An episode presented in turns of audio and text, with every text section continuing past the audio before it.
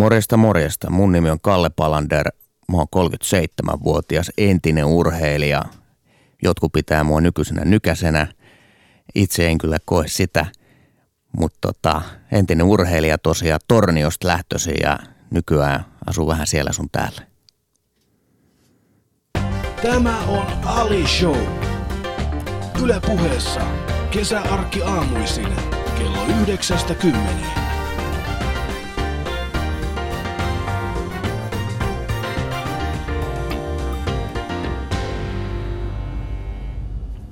Miten niin vaan entinen urheilija? Kyllä sä varmaan vieläkin urheilet. Sanotaan näin, että entinen ammattiurheilija, sitten nykyinen eläkeläinen. Niin, nykyinen eläkeläinen. Se on hyvä. Ö, siis jotkut pitää sua nykyajan nykäisenä. Ai mitä se tarkoittaa? Niin, niinkö? mitä se tarkoittaa? Nyt mä haluaisin tietää niin kun, No siis tässä on taustana sellainen juttu, että aikanaan kun oltiin SM-kilpailuissa Ylläksellä ja, ja, ja tota, ää, se on niin kuin tolleen, kun mä kiersin jo maailmankappia siihen aikaan, niin se oli aina vähän semmoinen niin kuin pakkopulla ne SM-kisat, mutta että kun se lukee meidän urheilijasopimuksessa, kun me tehdään ää, liiton kanssa, niin, niin, niin että SM-kisoihin pitää osallistua. Me, me tuodaan niin kuin parempia pisteitä siihen kisaan ja, ja, mitä kovempia laskijoita siellä on, niin, joka on ihan päivänselvä asia. Ja, ja, ja tota, mun isä oli silloin mun valmentajana ja asuttiin tota, samassa mökissä ja se oli todella, todella tiukka jätkä ja se piti niitä SM-kisoja erittäin tärkeänä kilpailuna, että Kalle sun pitää voittaa nämä ja totta kai mähän tein työtä käskettyä ja, ja, ja tota, mutta siinä oli sitten yksi ilta, niin näytti vähän sääennuste siihen malliin, että rupeaa sataa aika hemmetisti lunta ja todettiin sen jätken kanssa, että kyllähän se nyt on sillä lailla, että, että nämä kisat on huomenna peruttu, että lähdetäänkö käymään vähän levillä ulkoilemassa. Ja tempastiin leville taksilla ja, ja, ja tota, ei muuta kuin baariin ja viideltä takas ja mä hiivin sinne, sinne meidän mökille mahdollisimman hiljaa, menin siihen mun isän viereiseen sänkyyn ja vedin peiton päälle, niin mun isä kysyi multa, no, mitäs nykäne? siitä Mä, tuli sitten. mä että jaha, mitä tämä nyt tarkoittaa? Ja sitten se vaan totesi, että ja mä katsoin sitten tällaista saatana rellistämistä, että mä lähden huomenna sitten meneen täältä. Että huomenna kisat ja jatka vaan bilettä. No ei mitään, kaksi tuntia unta seitsemältä ylös. Kato verhoraasta, että aika paljon on tullut lunta. Ja sitten tuli tieto puoli tuntia myöhemmin, että kisat peruttu. Yes. Ja mun isä ei lähtenyt mihinkään, siirtyi seuraavaan päivään. Ja mä vielä voitin se suurpuettelukisa. Että kaikki meni loppujen lopuksi ihan hyvin, mutta tämä mun nykästitteli tuli sieltä nimenomaan. Mm, Ja sit, se on, niin no tois, toisaalta tästä tulee Shoutboxiin kysymys, että meinaatko ää, tämän nykästittelin myötä myöskin harkita uraa laulajana? Justiinsa, tai stripparina. se olisikin ihan hyvä tuolla meidän kartanolla pistää semmoinen strippitanko siihen terassille pystyyn. Mähän voisin samalla vaikka laulaakin. Niin, mä oon sä- helvetin huono laulamaan, strippaamisesta mä en tiedä kyllä. Mm. Mm, ei sitä kukaan tiedä kyllä. Me voidaan selvittää se tänään. Ja oikein hyvää huomenta vaan sinne kotisohville munkin puolesta. Tämä on siis Ali Show ja vieraana Tapio Suomisen luotsaama kahdeksan, kahdeksannen maailman, kahdeksas maailman ihme. Muistatko oman, kun, kun laskit, totta kai sä muistat sen, mikä typerä kysymys meikäläiset. Mutta siis siinä vaiheessa, kun sä laskit sen, sen, sen voiton, niin Tapio Suomi sanoi, että maailman kahdeksas ihme. Saattoi muuten olla Mm. näin. Ja tota, mies, joka periaatteessa herätti suomalaisen alppihiidon henkiin. Kalle Palanen on mun kanssa tänään ja, ja meidän kuva kuvastaa myöskin teemaa. Eli mies, joka, joka herätti suomalaisen alppihiidon henkiin. Se on kohta puoli Instagramissa ja Facebookissa. Käykää tykkäämässä siitä ja jaka, jakakaa sitä myöskin kavereille, jos tykkäätte. Ei mua, mua voi muuta pyytää.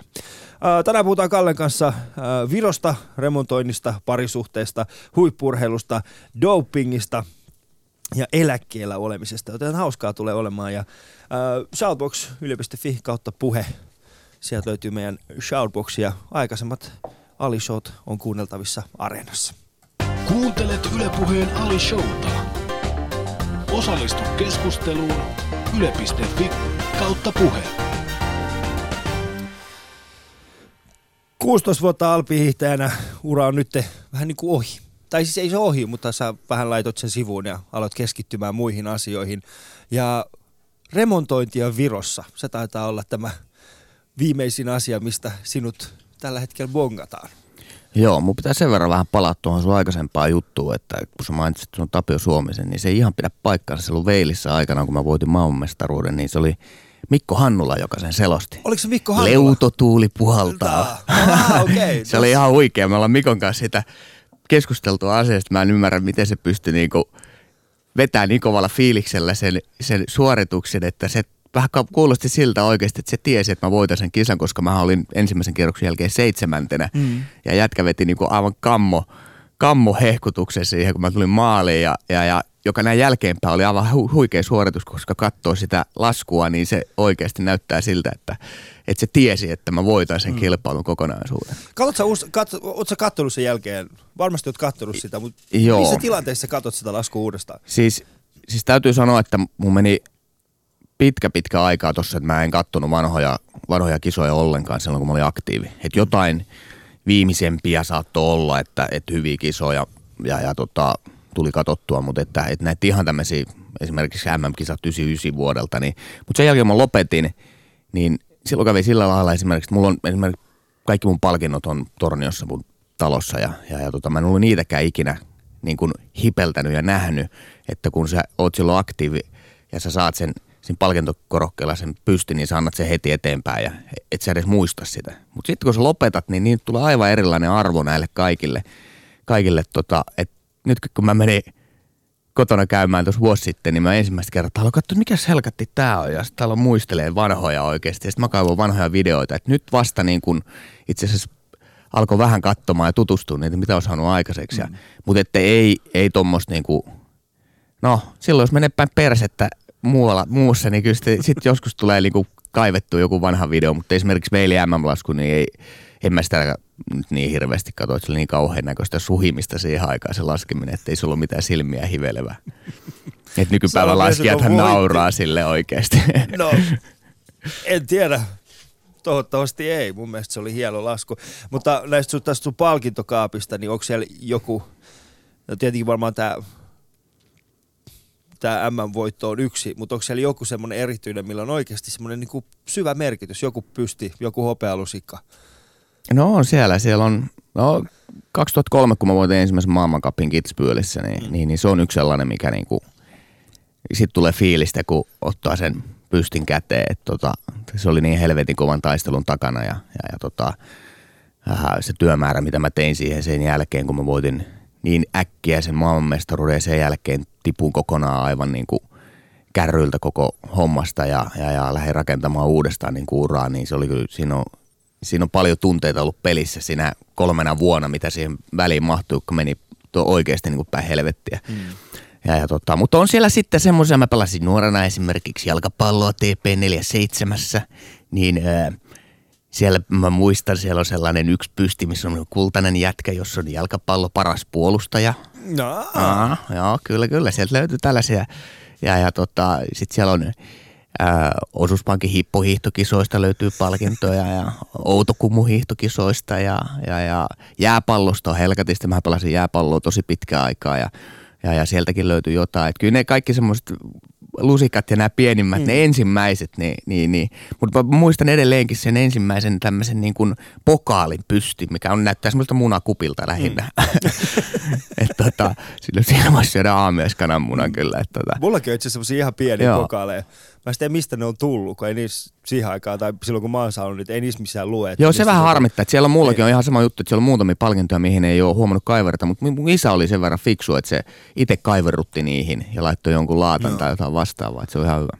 Mutta kyllä siis, mä voin ymmärtää sun isän, koska mulla on itsellä siis, mulla on pieni tytär ja, ja äh, hänen ensimmäiset kisat oli Fatserin, tällaiset niin kuin perhe, tai siis Fatserin tällaisen ähm, työntekijöille järjestämä tai työntekijöille perheille järjestämä tällainen kilpailu. Ja, ja mun tytär oli just oppinut kävelemään ja sitten siellä oli tällainen niin kuin juoksukilpailu. Ja totta kai me laitettiin se sinne kilpailemaan ja se oli semmoinen kärry, mitä se työsi siinä edessä. Ja, ja sitten ne joutui hänelle niin kun perustivat oman sarjan ja mä ajattelin, että nyt, nyt se voittaa kultaa vihdoinkin, meidän perheestä joku voittaa kultaa. Mutta eikö käynyt niin, että sinne samaan sarjaan sitten joku viisi minuuttia myöhemmin ilmoittautui joku semmoinen ärsyttävä lapsi, joka osasi jo juosta. sitten se tuli sinne ja sitten sit mun tytär oli toinen. Hyvä kakkonen. Hyvä ei, kakkonen. ei hope ole häpeä. Ei hope, ei ole todellakaan häpeä, mutta, äh, mutta si- siinä ei lukenut, että mistä se on, mutta mä laitoin siihen itse. Hyvä. Kyllä, päivämäärät ja kaikki, ajat ja muut. Mutta puhutaan hetken tästä niin kuin sun, sun remontti tästä tästä Helvetistä. taipaleesta, helvetistä, Mm, mm. Niin, niin ö, nyt sä oot tehnyt sitä jo aika pitkään. Te olette rakentanut, tai siis rempannut sitä kartanoa siellä Viron, Viron päässä, niin kumpi on sun mielestä ollut rake, rankempaa? Rakentaa parisuhdetta vaiko rakentaa parisuhteen aikana? No tota, niin no nämä kulkee käsi kädessä, että kyllähän kaikki varmaan tietää, jotka on vähänkään rakentanut, niin, niin, niin kyllähän niistä aika moni on päättynyt avioeroon niistä avioliitoista. Että kyllähän se niinku suurin virhe on ja, ja no, tämä nyt ei ole ensimmäinen ää, rakennusprojekti meillä, että, että me rakennettiin Tornio-talo, siinä, siinä vähän niin opittiin, mutta mä olin silloin aktiiviurheilija, että mä en, olin reissussa kohtuullisen paljon ja se oli täysin mun vaimon niin kuin harteilla mm. kokonaan se homma, että se pani haiseen niin kuin sitten ihan kiitettävästi sekä Tornion projektissa ja sitten meillä oli Ranskassa on, on talo kanssa, niin, niin, niin, siellä oli aika, että se oli semmoinen pieni niin kuin tämmöinen kevyt aloitus, mutta kyllähän tämä niin kuin rehellisyyden nimissä tämä kartanoprojekti Eestissä, niin hilppasen verran iso pala tuli napattua nyt tällä kertaa, että pitäisi olla niin kuin, no jos olisi 5 miljoonaa euroa, niin ei olisi mitään hätää, niin sehän olisi kahdessa vuodessa valmis, mutta että kyllä nyt joutuu pikkasen niin kuin rauhoittamaan tahtia, että me ei olla vieläkään edes päästy päärakennukseen käsiksi, että me ollaan vasta sivurakennuksia rempattu. Ja tota, kyllä voi sanoa, että parisuhde on helvetin kovilla. Ja sitten vielä kun meillä kaksi vuotta sitten syntyi kaksoset tuossa, niin, niin, niin siihen samaan nippuun ja sitten kun avataan samaan aikaan, vuosi sitten avattiin vielä hotelli siihen meille, tai and breakfast, jota me itse pyöritettiin, meillä ei ollut työntekijöitä ollenkaan ja sitten lapset oli niin pieniä, niin kyllä voi sanoa, että pari kertaa kävi mielessä, että meni syteen tai saveen, mutta äkkiä vaan pois täältä ja comeback. Mm. Ihan, ihan sama, että miten menee tuolla rinteessä, että kunhan vaan pääsee pois Kunhan täältä. pääsee pois Joo, täältä. viime syksynä muun muassa mietin vielä todella niin kuin, ja mä, mä aloin miettimään, että kerkeisikö vielä sotsiin saada itsensä kuntoon. Se oli elokuun, elokuun puolta väliä. Mä ajattelin, että ei tästä tule helvettiäkään. Että mä alan treenaamaan nyt ja kerkeisiköhän vielä sotsiin saada itsensä kuntoon. Ja, ja, ja tota, että kyllä niinku, mutta sitten vaan tuli realiteetit vastaan. Huomasin, että ei, ei, en mä enää pysty. Että et fyysisesti voisi saada itsensä jonkinnäköisen kuntoon. Mutta sitten kun aletaan vetää niinku maailmankappia oikeasti niinku kovalla tasolla, niin siinä ei olisi enää rahkeet riittänyt. Hmm. Mikä siinä olisi tullut ensimmäisenä vastaan? Äh, no todennäköisesti, no ei voi sanoa, että, että mä olin kuitenkin kaksi, kaksi, no siinä vaiheessa, jos sanoo, jos katsoo nyt elokuuta Hmm.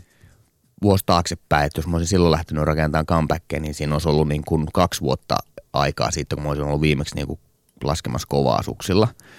Niin, niin kyllähän se, niin kuin se laji on mennyt niin paljon eteenpäin ja vauhdit on noussut entisestään. Niin kyllä mä voisin, no en tiedä. Varmaan jonnekin 30 huitteille olisi voinut päästä, mutta ei olisi vauhti vaan yksinkertaisesti riittänyt. Ja sitten mä, mä ajattelin, että se ei riitä tyydyttämään mua, että mä taistelin sijoista 30, kun mä oon joskus kuitenkin voittanut jotain. Mä ajattelin, että en mä lähde enää nolaamaan itteni sinne. Et, no ihan sama kuin katsoo Ahosen Janne nyt helvetin kovan luokan niin mäkehyppäin, mutta ei siltikään niin kuin rahkeita viime, viime kaudella riittänyt vielä niin kuin kärkitaisteluihin. Hmm. Näin se on. Äh, Mutta siis te, teillä on Ranskassa talo, teillä on Torniossa talo. Äh, miksi just Viro? Kaikki eestiläiset kysyy multa aina, että mi- mi- minkä takia te muutte Eestiin? Minkä takia Itä-Virumaalle? Eli me ollaan niin nimenomaan se venäjänkielisellä. Venäjänkielisellä alueella, eli kyllä. Joo, että tota, kyllä ihmiset ihmettelee sitä ja se on huikea hieno paikka oikeasti. Ne ihmiset, jotka on, se on niin käsittämätön shokki, kun sä lähdet täältä Suomesta ja sä näet noin lähde, lähellä Suomea. En nyt voi sanoa köyhyyttä, mutta että se on niin karu, karun hieno se luonto, mitä siellä on. Siinä on makeet niin kuin maisemat ja koskematonta paikkaa ja, ja, ja kaiken näköistä vanhaa sitä neuvostoaikaista murjuu löytyy, mutta sitten on niinku hienoja kartanoita ja hienoja linnoja ja siinä on historia havinaa oikeasti ja se on, mä tykkään olla se, mä, mä oon maalta kotoisin Torniosta ja mä tykkään olla maalla, on se sitten ihan sama, onko se Ranskassa vai Eestissä vai missä tahansa se on, että tota, Tietenkin jos osaisi venäjän kieltä, niin se olisi helkatin paljon helpompaa toimia siellä. Että, et, tota, se on niinku suurin haaste siinä. Mutta se olisi varmaan, kun te saatte sen auki, niin tämä teidän majatalon, onko se, kutsutte sitä majataloksi? Mikä on teidän niin Mm. se on bed and breakfast, joo. Se on bed and No, breakfast. tai se on vuosi sitten avattu, että se on Niin. ihan toiminnassa. Ja, niin, mutta siis päärakennus ei ole vielä. Ei, päärakennus ei ole. Tämä on Joo. sivurakennuksesta, tämä on hotelli. sivurakennus, Niin. Mutta siinä vaiheessa, kun siis koko homma on valmis, niin onhan siellä aikamoinen venäläisasiakaskunta varmaan, joka tulisi sieltä rajan takaa. Joo, ja on nyt jo tällä hetkellä, että meillä on edelleen niin kuin suurin osa asiakkaista on suomalaisia, mm. mutta että venäläisiä koko ajan enemmän ja enemmän Pietarista pääasiassa. Nyt on Latviasta ja Liettuasta alkanut tulee myös porukkaa paljon ja, ja, ja tota, Et siinä on isoja hotellikomplekseja, kylpylöitä niin kuin läheisyydessä, mutta ei ole tällaisia niin kuin kodikkaita mm. ää, majataloja. Ja tämä majatalo toimii vielä vanhassa palvelijoiden talossa. Mm. Eli silloin kun tämä Clapier de Cologné, joka oli tämmöinen ranskalais-saksalainen suku, joka omisti sen 200 vuotta, niin, niin heillä sitten tämä rahvas asui siinä mm. me, meidän nykyisessä majatalossa. Mikä on tota, Virossa on tämä laskettelukulttuuri, onko siellä ollenkaan? Siellä on muutamia laskijoita, että äh, mikähän sen kaverin nimi on, Luik, muistaakseni sukunimi, joka on joku 18-20-vuotias, en tiedä ihan tarkkaan. Se opiskelee Suomessa ja, ja, ja, ja, ja tota, taisi vetää itseensä remonttiin vaan viime kaudella. Et siellä on muutamia laskijoita. Siellä on yksi semmoinen freestyle, helkatin kova alle 15-vuotias tyttö, josta löytyy YouTubestakin ihan kammo leiskoja vetää hyppyjä ja, ja, ja on niinku todella lahjakas, josta tullaan kuuleen kuulemma vielä, en muista nimeä. Mm. Mutta kyllä siellä jotain on ja, ja, ja Eesti Hiihtoliitto on ottanut yhteyttä muuhun, että voisinko mä tulla vähän jeesailemaan. Että no voisitteko te vähän maksaa? mä nyt vitti, ennen mä tuun Suomeen jeesailemaan ilmaiseksi, kun, kun lähden Eestiin jeesailemaan. Mutta että on ollut kyllä. Ja ei pelkästään Eestistä kysyntä, että on ollut Venäjältäkin muun muassa, että on, on tullut, niin kuin, lähdetkö valmentaa? No, onko se, onko se niin kuin sulle tosi kaukainen ajatus? Ei enää. Et silloin kun mä laskin, niin mä sanoin, että mä oon nähnyt niin monta valmentajaa, jotka on eronnut tuossa mun ympärillä, että sehän on helvetinmoista rallia se valmentajienkin elämä. Et ne, ne matkustaa vielä enemmän kuin urheilijat. Että kyllä siinä niin kuin avioliiton pyörittäminen on aika, aika tiukkaa, mutta tota, mä sanoin aina silloin aktiivina tosissaan, että en ikinä lähde valmentajaksi. Mutta nyt kun aika meni, niin kyllä mä aloin tänä keväänä miettiä, että kyllä se on se, se mun paikka, missä mä tykkään. Kun mä olin Sotsissa Ylellä kommentaattorina Alppihiihtoon, niin se oli ensimmäinen kerta, kun sen jälkeen kun mä lopetin, niin mä pääsin niin kuin omieni keskelle takaisin, mm. vanhat valmentajat, vanhat kisakumppanit. Kyllä mä tunsin niin kuin kotosaksi siellä itseni ja ajattelin, että kyllä mun pitää päästä niin kuin takaisin tähän tähän hommaan. Ja aloitin saman tien silloin heti skisportin kanssa, maajoukkueen kanssa, Suomen maajoukkueen kanssa neuvottelut, että jos mä lähtisin jonkin sortin hommiin, mutta ei olla vielä päästy neuvottelussa lopputulokseen. Mm. Et tota, kyllä mua kiinnostaa. Mainiota. Miten virolaiset suhtautuu sinun näin entisenä suomalaisena maailmanmestarina? Mikä on suhtautuminen heillä on? No estiläisethän on siinä mielessä hienoa kansaa, että tota, urheiluhan on aivan helkatin kovassa huudossa siellä. Et se on vähän niin kuin Suomessa oli 80-luvulla, että, että urheilu on niin kuin kaikki kaikessa. Et se on niin kuin, e, niin, no se on niin uusi, uusi maa ja, ja, ja urheilijat pidetään kuin kukkaa kämmenellä siellä. Mulla on tosin hienoa se itä maalla, kun kukaan ei tunne mua siellä, että, että siinä mielessä ollaan aika kohtuullisen rauhassa, ei siinä mitään, mutta että, että, että sitten kun, sit kun joku tunnistaa tai menet jonnekin, hoidat jotain, niin kyllähän ne niin kuin, ää, ne on aika fiiliksissä, että muutamia TV-juttuja ovat tehneet ja, ja, ja tota, lehtijuttuja sellaisia, mutta aika rauhassa on saanut kuitenkin olla. Mutta ne on niin, kuin, ne on niin kun niillä ei ole alppihiihtoa siellä ja ne ei tiedä lajista niin paljon, joka on sinänsä ihan hyvä juttu, niin saa olla sen takia aika kohtuullisen rauhassa, mutta ne silti kuitenkin arvostaa sitä entistä urheilijaa, joka on menestynyt. Mm. Onko tässä virolaisessa kulttuurissa jotain sellaista, mitä sä et vaan yksinkertaisesti voi ymmärtää? No siis, nyt mä en puhu Tallinnasta, että Tallinnahan on aivan erilainen kuin mikä muu paikka Estissä ja Itä-Virumaalla, niin, niin, niin no siellähän ei ole minkäännäköistä työmoraalia. Eli meillä on helvetin monen ongelma saada niin kuin hyviä työntekijöitä sieltä ja sen takia me ollaan Suomesta viety sinne porukkaan. Että niillä ei ole minkäännäköistä kunnianhimoa, että kun meillä suomalaisilla on se, että pitää tavoitella kello hienoja pemari pihalla tai Audi tai ja, ja kello on eniten palkkaa ja mä haluan tollasen talon ja nyt mä haluan vielä vähän isomman talon ja kaikki niin kuin kilpailee, hirveä kilpavarustelu. Mm. Ja Estissähän sitä ei ole, ne asuu niissä murjuissa ja ne on helvetin tyytyväisiä. Niillä on 300 euroa palk- kuukausipalkka ja, ja, ja tota, porukkaa hemmetin tyytyväisiä, mutta ei ne töitä jaksa tehdä eikä halua tehdä. Se on ihan käsittämätöntä, että me ollaan yritetty motivoida niitä, että maksetaan 50 enemmän palkkaa kuin tuo naapurin pulju. Mm. Esimerkiksi motivoidaan sillä, niin ei, ei sit tule, niin kuin, se on ihan ihan käsittämätöntä. Mutta mä oon todennut, että se on itse asiassa ihan hienoa. Et se on ihan hienoa. Ne on tyytyväisiä siihen. Ne on vaan tyytyväisiä siihen, mitä niillä on. Nimenomaan. Ja ne on, mulla on yksi kaveri sanoi, että katsoppa totakin lasta, kun se juoksee. Tuossa meillä on siinä on Ontikan kylässä on 90 ihmistä asuu.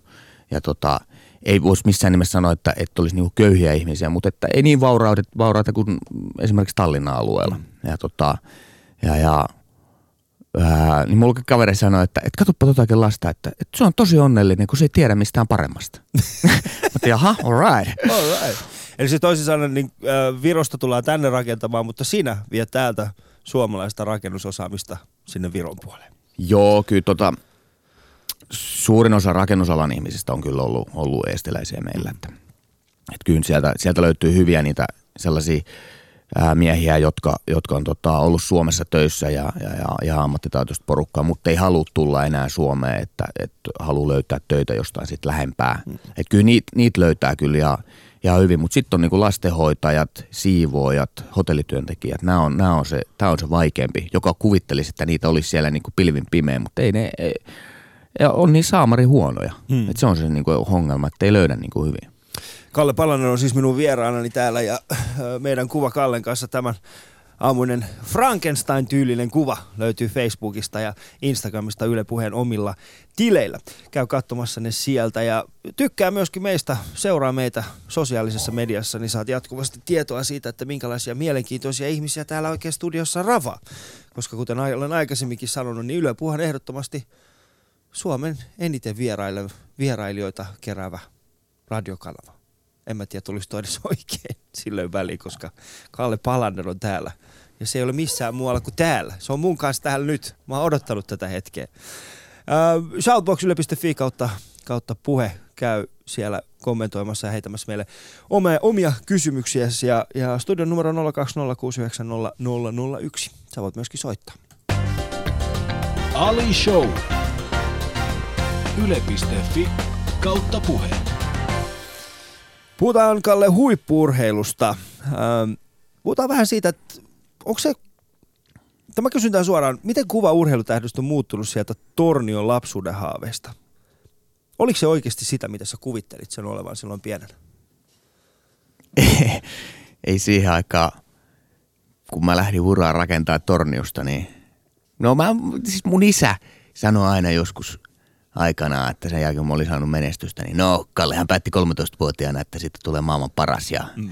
ja, ja tota, sitten mä vaan ohjasin ja autoin sitä eteenpäin ja tein kaikkeni sen eteen, mutta tosissaanhan se meni niin, että enhän mä ymmärtänyt todellakaan, että alppihiidos voi Suomessa pärjätä, vaan mun isä päätti mun puolesta, että Kallesta tulee maailman paras, eikä poika tajunnut sitä ollenkaan. Mä huomasin sen vasta joskus 17-vuotiaana, että helkätti oikeasti tässä on mahdollisuuksia. Ja, ja, ja tota, mä muistan vielä, me oltiin Mä olin Tornios käymässä ja mun isoveli, yhdeksän vuotta vanhempi Keke, niin katsottiin sen kanssa Eurosportilla, kun Alberto Tompa laski silloin aikana. Ja, ja, ja tota, mä olin just joku 16-vuotias silloin ja olin siinä hilkulla, että nousinko maajoukkueeseen ja, ja, ja tota, tai se ei maajoukkueeseen. Ja mä sanoin mun veljelle, että, että, että mä oon vielä joskus tuolla laskemassa.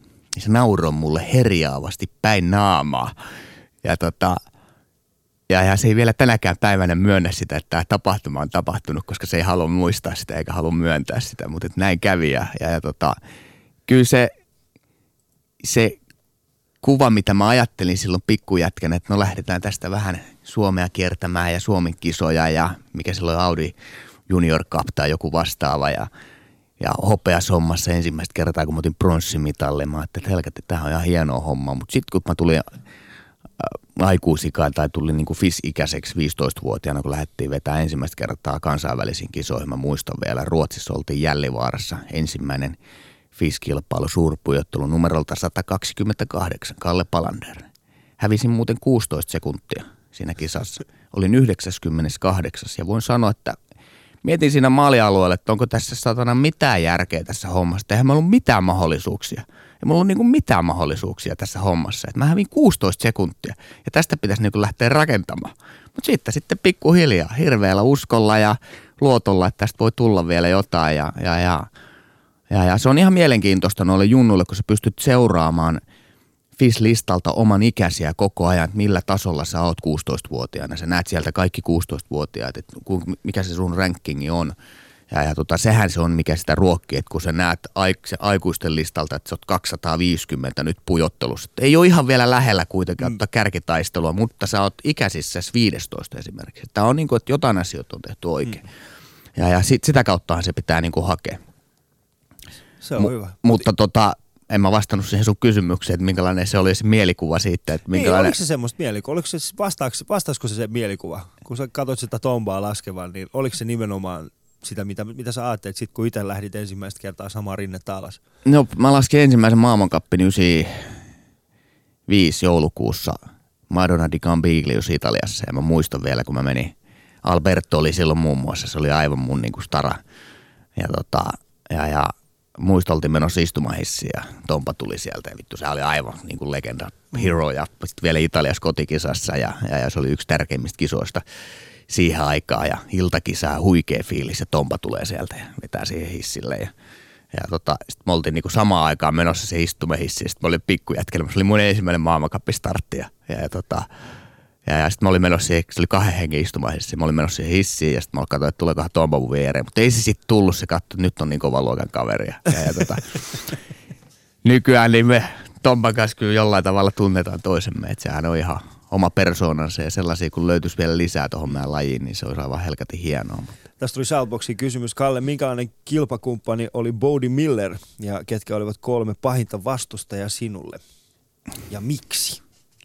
Ei ole varmaan ensimmäinen kerta, kun sulta on kysytty tämä. Ää, no Poudihan on ihan huikea niin kuin jo persoonana, että, että jengillä on vähän väärä kuva vaan Poudista, että nehän pitää semmoisena bile, bilejätkänä sitä ja luulee, että se ryyppää ja tulee ennen kisoja, mutta sehän nyt ei bilettää kyllä, mutta ei ryyppää ja rellestä, että tota, se tykkää käydä pitää hauskaa ja, ja, ja, tota, ja, ja sitten oli kovia juttuja silloin aikanaan, kun se oli niin kuin kova stara, niin, niin, niin tota, että nyt se on ollut neljä asti ulkona ja kaksi naista, kahden naisen kanssa lähti hotellia ja niin poispäin. Ja, mm. ja ehkä osa piti paikkaansa, osa ei. Mutta se on niin kuin käsittämättömän kova, niin kuin, kun alat puhumaan sen kanssa lajista ja se sen, sen fanaattisuus siihen omaan lajinsa, että se pystyy yhdestä käännöksestä puhumaan joku 5-10 minuuttia, kun hän tuli siihen takapainossa ja löi polven sisään ja kun suksi lähti leikkaamaan. Ja se on, niin kuin, se on aivan niin hälläväliä tyyppi kuin se on näin niin kuin ulospäin, mutta sitten se on niin, kuin niin sisällä siinä lajissa, että ei ehkä kukaan muu urheilija tuolla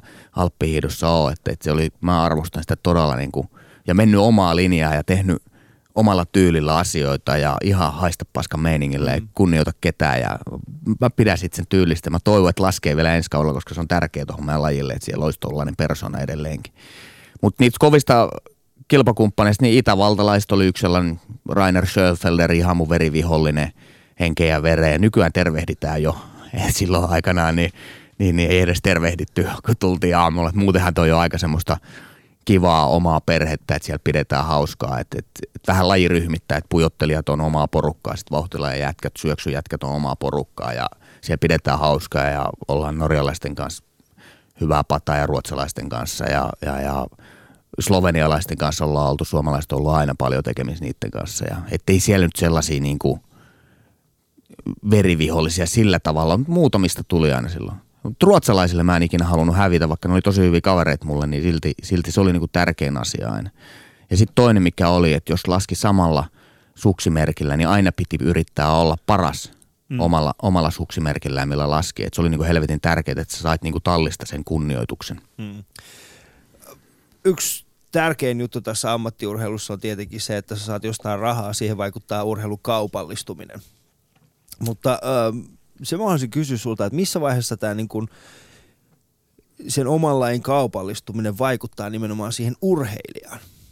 Siihen urheilijaan niin kuin ihmisenä. No siinä vaiheessa, kun te huomaatte noita nuoria urheilijoita, jotka tulee tuonne TVC ja ne sanoo just sen, mitä ne ajattelee ja sen jälkeen yhtäkkiä niistä tulee helvetin tylsiä poliittisia paskajauhajia, joka ei vastaa mihinkään kysymykseen millään lailla. Et se on niin kuin hemmetin sääli, että urheilijat painetaan sellaiseen niin kuin tiettyyn moodiin, että ne alkaa pelkäämään sanomisia ja, ja sitten se rajan vetäminen on helkati hankalaa, että et se vaan loukkaa ketään tai jotain yhteistyökumppaneita ja sen takia ne menee ihan lukkoon. Että et, ettei ne vaan sano mitään väärin. Et sen takia yritetään pysyä aina siitä, siinä omassa lajissa ja, ja, ja kertoa siitä suorituksesta ja mutta sitten kun aletaan kysymään, että no mites, mites, mites, tää, mites mieltä sä oot tästä dopingin käytöstä esimerkiksi. Mm. En mä halua kommentoida millään lailla siihen. Että näähän on helkatin arkoja asioita. Niin kun, no mites, mites mieltä sä oot sun valmentajasta? Ootko koskaan kuullut esimerkiksi, että jääkiekkoilija sanoo, että mä valmentaja, mutta ihan perseestä. Mm. Ja vaikka ne on suurin osa todennäköisesti sitä mieltä, jolla menee huonosti. Että tota, eihän ne, eihän ne ikinä, ei, ei voi vaan sanoa, niin, koska ne saa saman tien kenkää sieltä. Mm. Et se on, niinku, se on niinku helkati haastavaa vetää se. Mulla oli silloin, kun alppihit oli niin nuori laji ja sitä ei seurattu niin paljon ja silloin kun 90-luvulla alettiin ensimmäisiä juttuja tekemään, niin mä, en ollut kukaan. Mä vetelin ihan mitä mä halusin ja sitten mä olin, että aha, justiinsa sieltä alkoi tulee otsikoita, että Palander toteaa Itäblokki haisee. Justiinsa. Hmm. Sieltä tuli niinku, sieltä tuli Slovenia suurlähetystöstä asti, että mitäs helvettiä tämä Pander oikein lausuu tällaisia juttuja. Sitten anteeksi pyyntökirjettä sinne ja, ja, ja, tota, ja se oli niinku kova koulu, että jengi sanoi, että pidä toi kallemaisuus, että sano todellakin asiat niin kuin sä haluat, mutta sitten mä huomasin itse, että ei helkatti, eihän tämä on niin kuin mahdollista enää, että nyt pitää niin kuin pikkusen laskea tätä jutun tasoa. Mun äiti aina sanoi, että Kalle, puhu puolella suulla, älä kiroile niin paljon. ja kyllä mä sitä yritän edelleenkin noudattaa. Nyt on aika lungi, kun pystyy, ei mitään väliä enää sillä tavalla, että tota, voi ja, sanoa. Erityisesti silloin, kun remontoi, niin silloinhan tulee niin paljon kirosanoja, niin että sitä ei enää ole jäljellä vaan enää ei, tällaisen niin kuin arkikeskustelun. Sitä ei vaan jää enää. Äh, Mutta siis, mut siis tosiaan niin se rajan vetäminen on helkati hankala, että et, et, että sä saisit niin kuin kuitenkin jotain sanottua, että se mielenkiinto pysyy mm. yllä ihmisillä, että sä olisit mielenkiintoinen urheilija, koska se taas tuo sitä, että, että tosissaan niitä sponssirahoja tulisi jostakin ja sä saisit niin kuin elätettyä ittees. Mm. Joo, se itseään elättäminen, se on tärkeää, koska se harjoitteluhan on intensiivistä ja mä en tiedä, mulla on itselläni jossain vaiheessa aina sanottu vaan se, että, että, että huippurheilijat harjoittelee tosi paljon ja, ja siellä huipulla, niin ne erot on vaan niin marginaalisia, että siellä ei oikeasti ole kovinkaan paljon, että ne kaikki ihmiset, jos laitettaisiin niin kuin samalle, samalle viivalle, niin ei siellä, ei siellä kovinkaan paljon ole eroa fysiikassa tai, tai lahjassa. Pitääkö se paikkaansa? Tai sitten niin kuin tässä lahjakkuudessa? Vähän lajikohtaista, että tota, alppihit on kuitenkin 80 prosenttisesti taitolajia ja, ja kyllä siellä vielä eroja löytyy, mutta kilpailu on koventunut ihan selkeästi. Jos sä katsot pujottelun ykkösestä kolmanteen kymmenenteen se ero nykypäivänä vertaat Steemarkin aikaan esimerkiksi 80-luvulla, kun se voitti kisoja niin kuin tyylin kolmella sekunnilla, niin, niin onhan se niin kuin kilpailu koventunut ihan hemmetisti. Et sinäkin aikana, kun mä voitin kisoja 2000-luvun alussa, niin siitäkin on, on, on kilpailu vaan koventunut perkeleesti. Et porukkaa tulee, koko ajan nuorempaa tulee aikaisemmin ja jengi treenaa melkein ympäri vuoden 12 kuukautta suksilla, joka on niin kuin aivan järjetöntä niin kuin ihmiskropalle, ei se kestä enää sitä, mutta kun tuolla on sellaisia koneistoja oikeasti, jotka pystyy vaan tekemään sen, en tiedä millä aineilla, mutta että, tota, mut että mutta sen takia tulee paljon loukkaantumisia. Eh, no, jos sä katsot ihan mitä urheilulaji tahansa, niin loukkaantumisia on ensinnäkin paljon paljon enemmän. Mm. On se sitten jääkiekko, tennis tai ihan mikä vaan. Mutta riskejä on niin, myöskin paljon enemmän. On, on kato, jengi, enemmän. joo, jengi haluaa voittaa ehkä enemmän. Niitä enemmän, niitä, näitä voittajakandidaatteja on enemmän, niin, niin jengi haluaa ottaa sitä riskiä. Jos sä haluat voittaa, niin esimerkiksi sun pitää ottaa helvetisti riskiä. Ja silloin tulee aina pikkasen napsahtaa välillä. Et, et että kilpailu vaan kovenee, se on vaan raaka tosiasia. Mm. Ja tämä kilpailu kovenemisen myötä, kuten itsekin sanot, niin siellä on myöskin aineita liikenteessä. Dopingia. Mitä sä itse suhtaudut käyttöön? Siis mikä on sun... Niin mun kuin... oman käyttöön vai? siis mä tarkoitan vaan, miten sä itse suhtaudut niin dopingiin? Mikä on sun...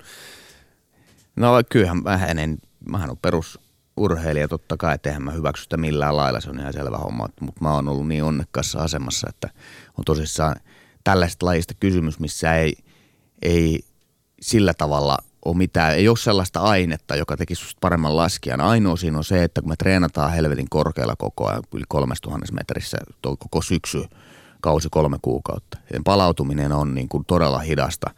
Ja että sä pystyisit laskemaan ehkä, jos sä käytät kasvuhormonia, niin yhden, kaksi laskua päivässä enemmän hmm. niin onko siitä sitten määrällisesti sitä hyötyä ää, oikeasti siihen itse tekemiseen, kisasuorittamiseen, niin sitähän ei kukaan tiedä. Et siellä on esimerkiksi on Ivica Kostelits, joka laskee tuhansia laskuja enemmän kuin Ted Ligeri esimerkiksi, joka voittaa Ivica Kostelitsia kolmella sekunnilla per lasku suurpyöttelussa tällä hetkellä.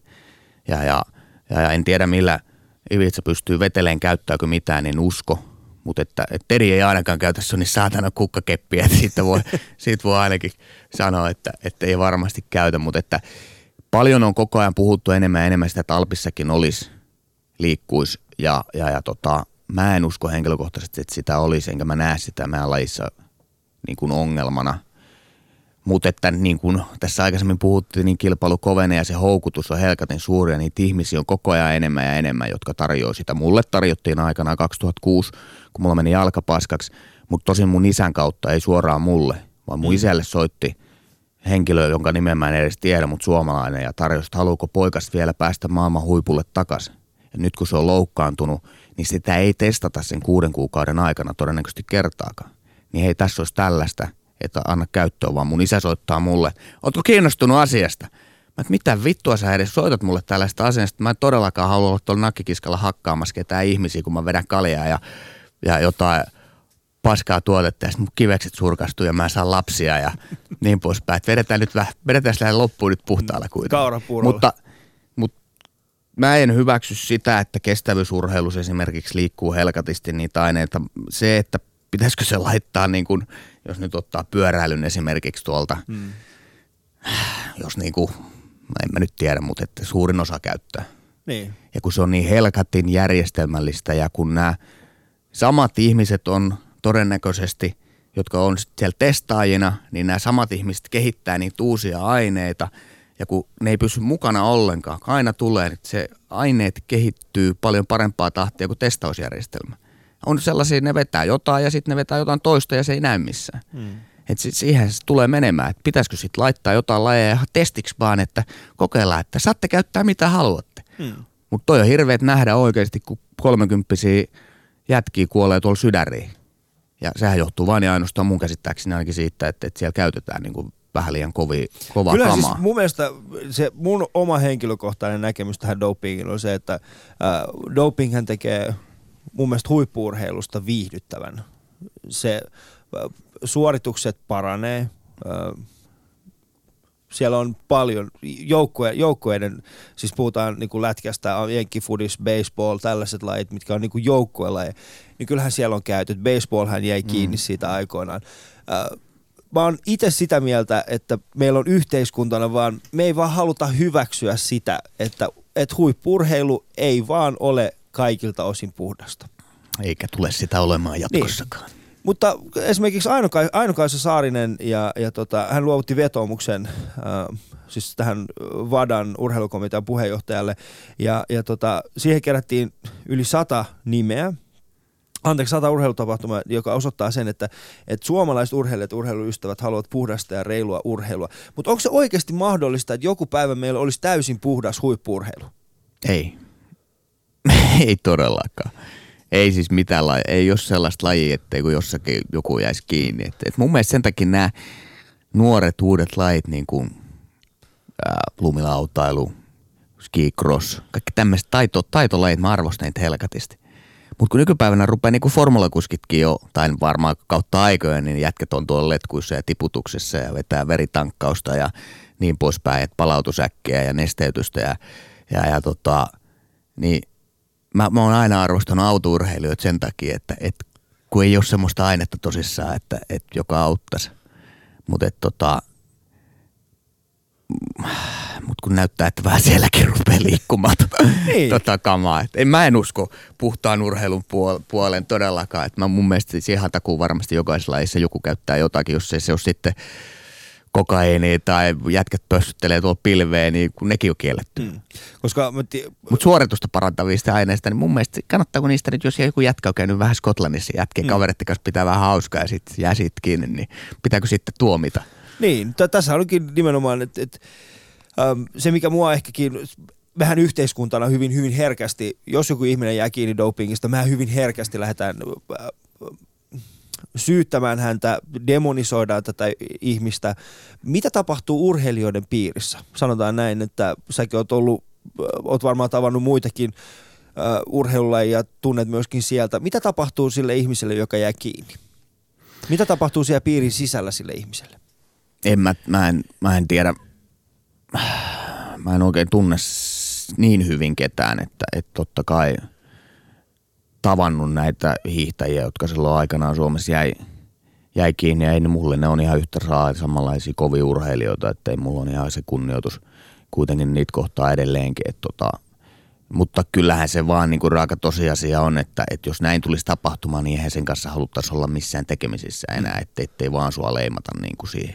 Että kyllähän urheilijat on tosi varovaisia, että, että kenen kanssa ne liikkuu ja että jos tos nyt mun kilpakumppani olisi jäänyt kiinni tai mun tiimikaveri olisi jäänyt kiinni, niin en mä halua sen kanssa tehdä jotain lehtijuttuja samaan aikaan mm. esimerkiksi.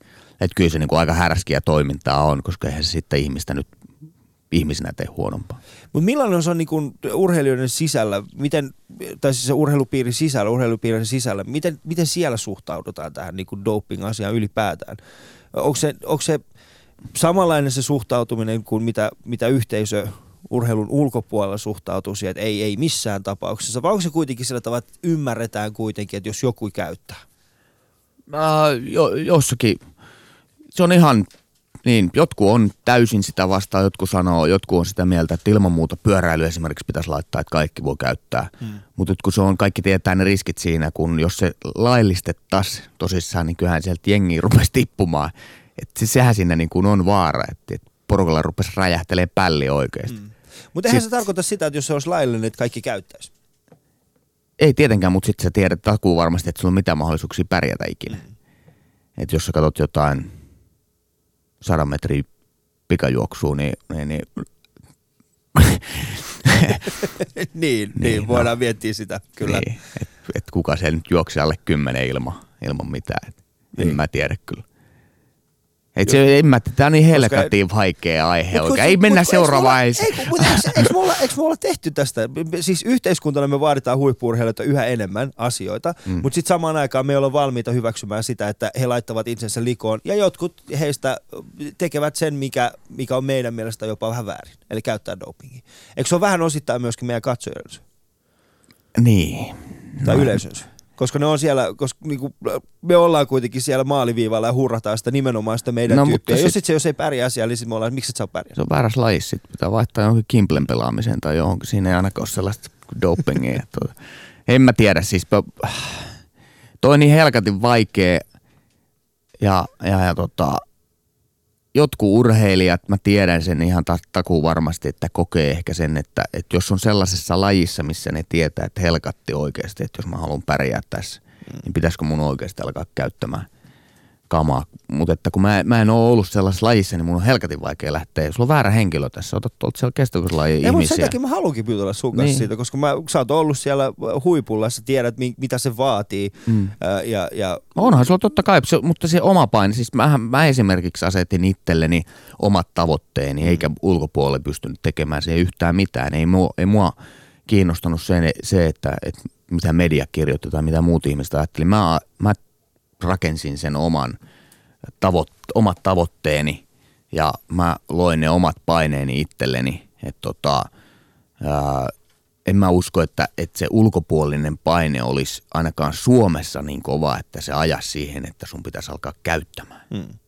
En, en, en koe sitä missään nimessä. Muussa maailmassa, missä urheilu on vielä niin helvetin paljon kovempi juttu kuin Suomessa ja kilpailu on paljon kovempaa, niin esimerkiksi Jenkkilä, hmm. jossa – niin kun, siellä on niitä sarjoja, missä on jengi vetää oikeasti, kun katsoo, niin se on niin, kuin niin paljon lungimpaa siellä ja se on ehkä paljon enemmän hyväksyttävämpää siellä kuin meillä täällä Suomessa. Mm. Muista Suomessa me demonisoidaan hyvin herkästi. Pitäisikö suomalaisen yleisöllä olla pikkasen armollisempi doping käyttäjä kohtaan? No Suomessa ehkä, ehkä tämä Lahden keissi, niin se vähän teki sen, että, että se oli vähän ekstriimi tapaus, koska mm. puhuttiin kuitenkin meidän omasta kansallislajistamme niin se ehkä otti vähän sydämeen ja sitten kun ruotsalaiset ja norjalaiset irvailee meille vieläkin asiasta, mäkin muistan sen oikeasti, kun mä menin tonne, niin se oli meille muun, muunkin lajin edustajille, se oli hirveän niitti, kun meidän kilpakumppanit tulee niin kuin sanomaan, että jaha, mitä sä oot syönyt tänään, että kun teillä vähän enemmän tuolla Suomessa käytetään, niin se oli ihan hanurista oikeasti. Hmm. Ja testaajaa oli niin kuin joka päivä ovella suurin piirtein, joka oli sinänsä ihan hyvä juttu, mutta tota, ää, se vaan oli ehkä, ehkä vähän tiukemman puolen niitti se keissi silloin, silloin Lahdessa ja, ja, ja se oli vähän, se teki niin ison haavan meihin suomalaisiin, mm. että, että ehkä sen takia. Huippurheilussa on hyviä puolia, mutta on myöskin varjopuolia. Äh, me ollaan puhuttu niistä Kallen kanssa ja jos sun oma lapsi tällä hetkellä tulisi sun luokse ja sanoisi, isi, mä haluan seuraa sun jalanjälkiä Niin mä annan se tennismaille käteen tai golfmaille. Niin. Unohda noin sukset. Unohda suksia. Ei, mutta siis jos hän haluaa niin kuin päästä maailman huipulle, niin tekisitkö sen, minkä sun isä on tehnyt sinua, sinulle? Tai siis en mä, Mä tarkoita näen- pahalla sitä, että Joo. sun isä on tehnyt jotain pahaa, mutta tukisitko häntä siinä vai olisitko sitä mieltä, että, että ehkä on parempi, että tekee jotain muuta? Mä, silloin kun mä laskin viimeisiä vuosia, niin mä ajattelin, että en, en, meidän Oodosofi on seitsemänvuotias tällä hetkellä. Ja, ja tota, mä ajattelin, että en ikinä vie sitä. Että totta kai liikunnan paria, urheilemaan ja niin poispäin, mutta en missään nimessä ammattiurheilu. Tässä ei ole mitään hyvää. Mm. Että perkele, tää on niin hanurista oikeasti ja reissaa täällä ja niin poispäin. Mutta sitten kun lopetti, niin huomasin, että onko mitään muuta niin helppoa hommaa kuin huippuurheilu. Mm. Oikeasti, koska ei täällä ole yhtään mitään sen jälkeen. Et, et, et, mä tajusinkin, että helkätti, että totta kai mä alan työstämään ja mä oon päättänyt, että mä teen näistä mun kaksosista, niin, niin, niin tota, mä teen niistä ihan, mä te, työstän, kun nyt nykyään on tällaisia koneistoja, että Joo. lyödään niin kolmevuotiaille jo suoraan. Ja mä oon Jarkko Niemisen kanssa jo ruvennut puhumaan, että sä rupeat valmentamaan sitten mun kaksosia ja niistä tulee ensimmäistä kertaa maailman historian aikana ää, Wimbledonin voittajat sekä miehissä että naisissa. Mm. Romeo Palander miesten puolella nostaa pystyä ja Mona Lisa Palander nostaa naisten puolella pystyä. Niin onhan se aika kova. Meikäläinen hurraa siellä managerina kato siellä katsomossa. Ja, tota niin, Tiedätkö Ää, vaimo tästä haaveesta? Tietää, Okei. tietää. Mutta että, että sit voi olla, että vähän vaikuttaa siltä, että Roomeosta tulee kuitenkin homopalettitanssija suoraan Moskovan päleehen ja, ja, ja Mona Lisasta tulee, Mona Lisasta saattaa tulla ää, alppihiihtäjä. ja se vaikuttaa vähän semmoista Anja Perssonmaiselta tanakalta tykiltä. Mm. Et tota, mutta tosiaan niin, se vastaus siihen kysymykseen, niin joo, mä oon tässä sen jälkeen kun mä lopetin, niin koko ajan alkanut enemmän ja enemmän houkuttelemaan se, koska mä näen esimerkiksi mun tyttärestä Oda Sofiasta, että se on aikaista kohtuullisen lahjakas aina ihan sama mitä urheilua sille laittaa. Mä en ole vielä vienyt sitä yhtään mihinkään, mutta kyllä mä ajattelin ensi talvena pistää sitä suksille ja katsoa, että innostuuko siitä. Mm. Tenniksestä se ei innostunut yhtään, mä löin sille mailla jo käteen ja vein sen hyvälle tennisopettajalle, mutta se ei innostunut ollenkaan siihen. Että kyllä mä menen sen mukaan, mitä hän itse haluaa tehdä. Mm. Niinhän se pitäisi var- varmaan mennä. Totta kai. Koska mulla itselläni, mä oon joskus itsekin miettinyt sitä, että ei, mä halusin antaa lasten vaan tehdä niitä asioita, mitä he haluavat tehdä. Mm. Mutta nyt kun mä oon isä, niin mä oon kyllä tullut siihen lopputulokseen, että eihän se lapsi taju mistään mitään. Kyllä mä joudun vähän kertomaan sille, mitä sen kuuluu tehdä. Uh, mutta Kalle Palanen, kiitoksia, että juttelit mun kanssa dopingista. Mä tiedän, että se ei ollut ihan, huomasin sun ilmeistä, että ei ollut ihan niin kuin kaikista miellyttävin rakkauskeskustelu, mutta kiitos, että jaksoit sen, sen aikaa mun kanssa elää tässä. Mutta Kalle Palanenin kanssa jatketaan vielä tuossa kohtapuolin. Facebookissa ja Instagramissa Yle Puheen omilla äh, tileillä on meidän mun ja Kallen kuva, semmoinen Frankenstein-tyyppinen, koska Kalle on herättänyt aikoinaan suomalaisen alppihiihdon henkiin. Niin käykää tykkäämässä ja jakamassa kavereille. Äh, jatketaan Kallen kanssa, puhutaan vähän eläkkeelle jäämisestä. Kuuntelet Yle Puheen Ali Showta. Osallistu keskusteluun yle.fi kautta puhe. Jees, eläke, eläke. Ähm, sä oot vähän, vähän maininnut siitä, että, että elämä on vähän muuttunut, mutta, äh, mutta miten se konkreettisesti on muuttunut sit kun sä jätit, sit kun sä jätit vaan sen huippurheilun taulun? Mitä, mitä, mitä tapahtui sen jälkeen? Mikä, mikä muuttui niin kuin erityisesti?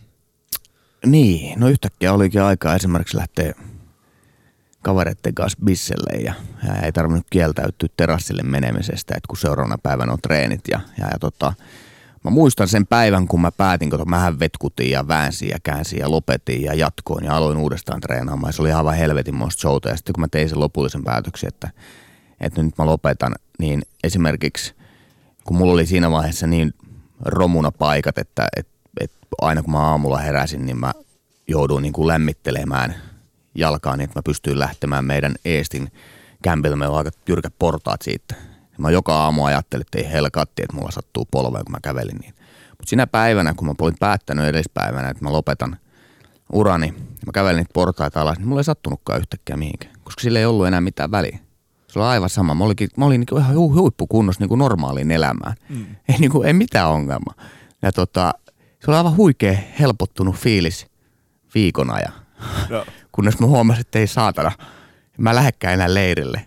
Jätkät lähtee leirille, laittaa kuvia sieltä ja, ja, ja sieltä vuorelta. Ja, ja tota, mä en olekaan enää reissussa yli 200 vuorokautta vuodessa. Mä en olekaan enää valmiiseen hotellipöytään, jota mä sanoin aina, että, että mua riepuu asua näissä hotelleissa ja syödä samaa ruokaa. Ja, ja, ja tota, Voukuppa pääsisi takaisin nyt pariksi päiväksi lomalle hu, huippuurheilijaksi leirille. Et sitä, kyllä se niinku, se vaan tajuu vähän turhan myöhään. Sen takia mä esimerkiksi sanoin, mä näin Jarkko Niemis tuossa, kun jengihän puhuu koko ajan että koska sä lopetat, koska sä lopetat. Se on ihan todella hermostunut siihen. Mä sanoin sille, mä näin sitä tuossa Ranskan avoiten jälkeen, sanoin sille, että älä lopeta koskaan mm. oikeasti jatka vittu niin hamaan loppuun asti kun pystyt vaan. Että ei, täällä ei ole yhtään mitään oikeasti sen jälkeen. Että... Kai siinä jotain hyvää on. on. Kai on, siinä jotain kai. hyvää on. Mikä se on? Mikä on se on, mikä, mistä sä oot silleen, että no tästä mä en ole enää valmis luopumaan? No esimerkiksi, esimerkiksi nyt kun silloin kun mä lopetin, niin meillä oli kaksoset just syntynyt.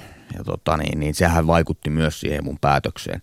Ja silloin kun Oda Sofia, joka on seitsemän nyt, niin, niin, niin mähän olin ää, täysin niin kuin huippuurheilijana siinä vaiheessa, niin mä en nähnyt sen lapsuutta ollenkaan. että helkati hienoa on ollut olla nyt nämä kaksi vuotta tässä kaksosten kanssa niinkin, vaikka se onkin raskasta, niin nähdä niiden lasten kasvavaa ja muuttuvaa ja kun isi tulee kotiin, niin ne ei pelkää sua niin kuin Ooda Sofia aikana, kun se ei tuntenut mua, kun mä olin ollut kolme viikkoa reissussa, niin se oli silleen, että kuka se jätkä tää on. Mm.